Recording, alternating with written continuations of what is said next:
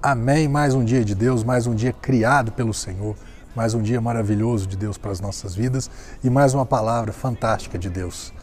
É, Salmista 113, versículos 5 a 8 diz: Quem é como o eterno nosso Deus, que se que reina nas mais elevadas alturas, que se inclina bondosamente para contemplar o que se passa nos céus e na terra? Ele levanta do pó necessitado e ergue do lixo o pobre, a fim de estabelecê-los como príncipes de seu povo.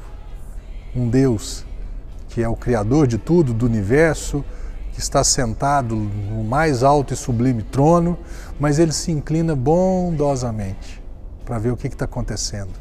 Não é simplesmente na face da terra, é sobre a minha vida, sobre a sua vida. O que está passando pela sua vida?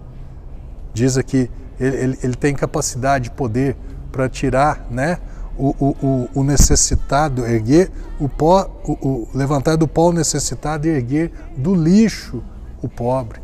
Tirar de um lugar e nos levar para outro, para nos estabelecer como homens, mulheres, honrados, vitoriosos, mais do que vencedores nessa terra.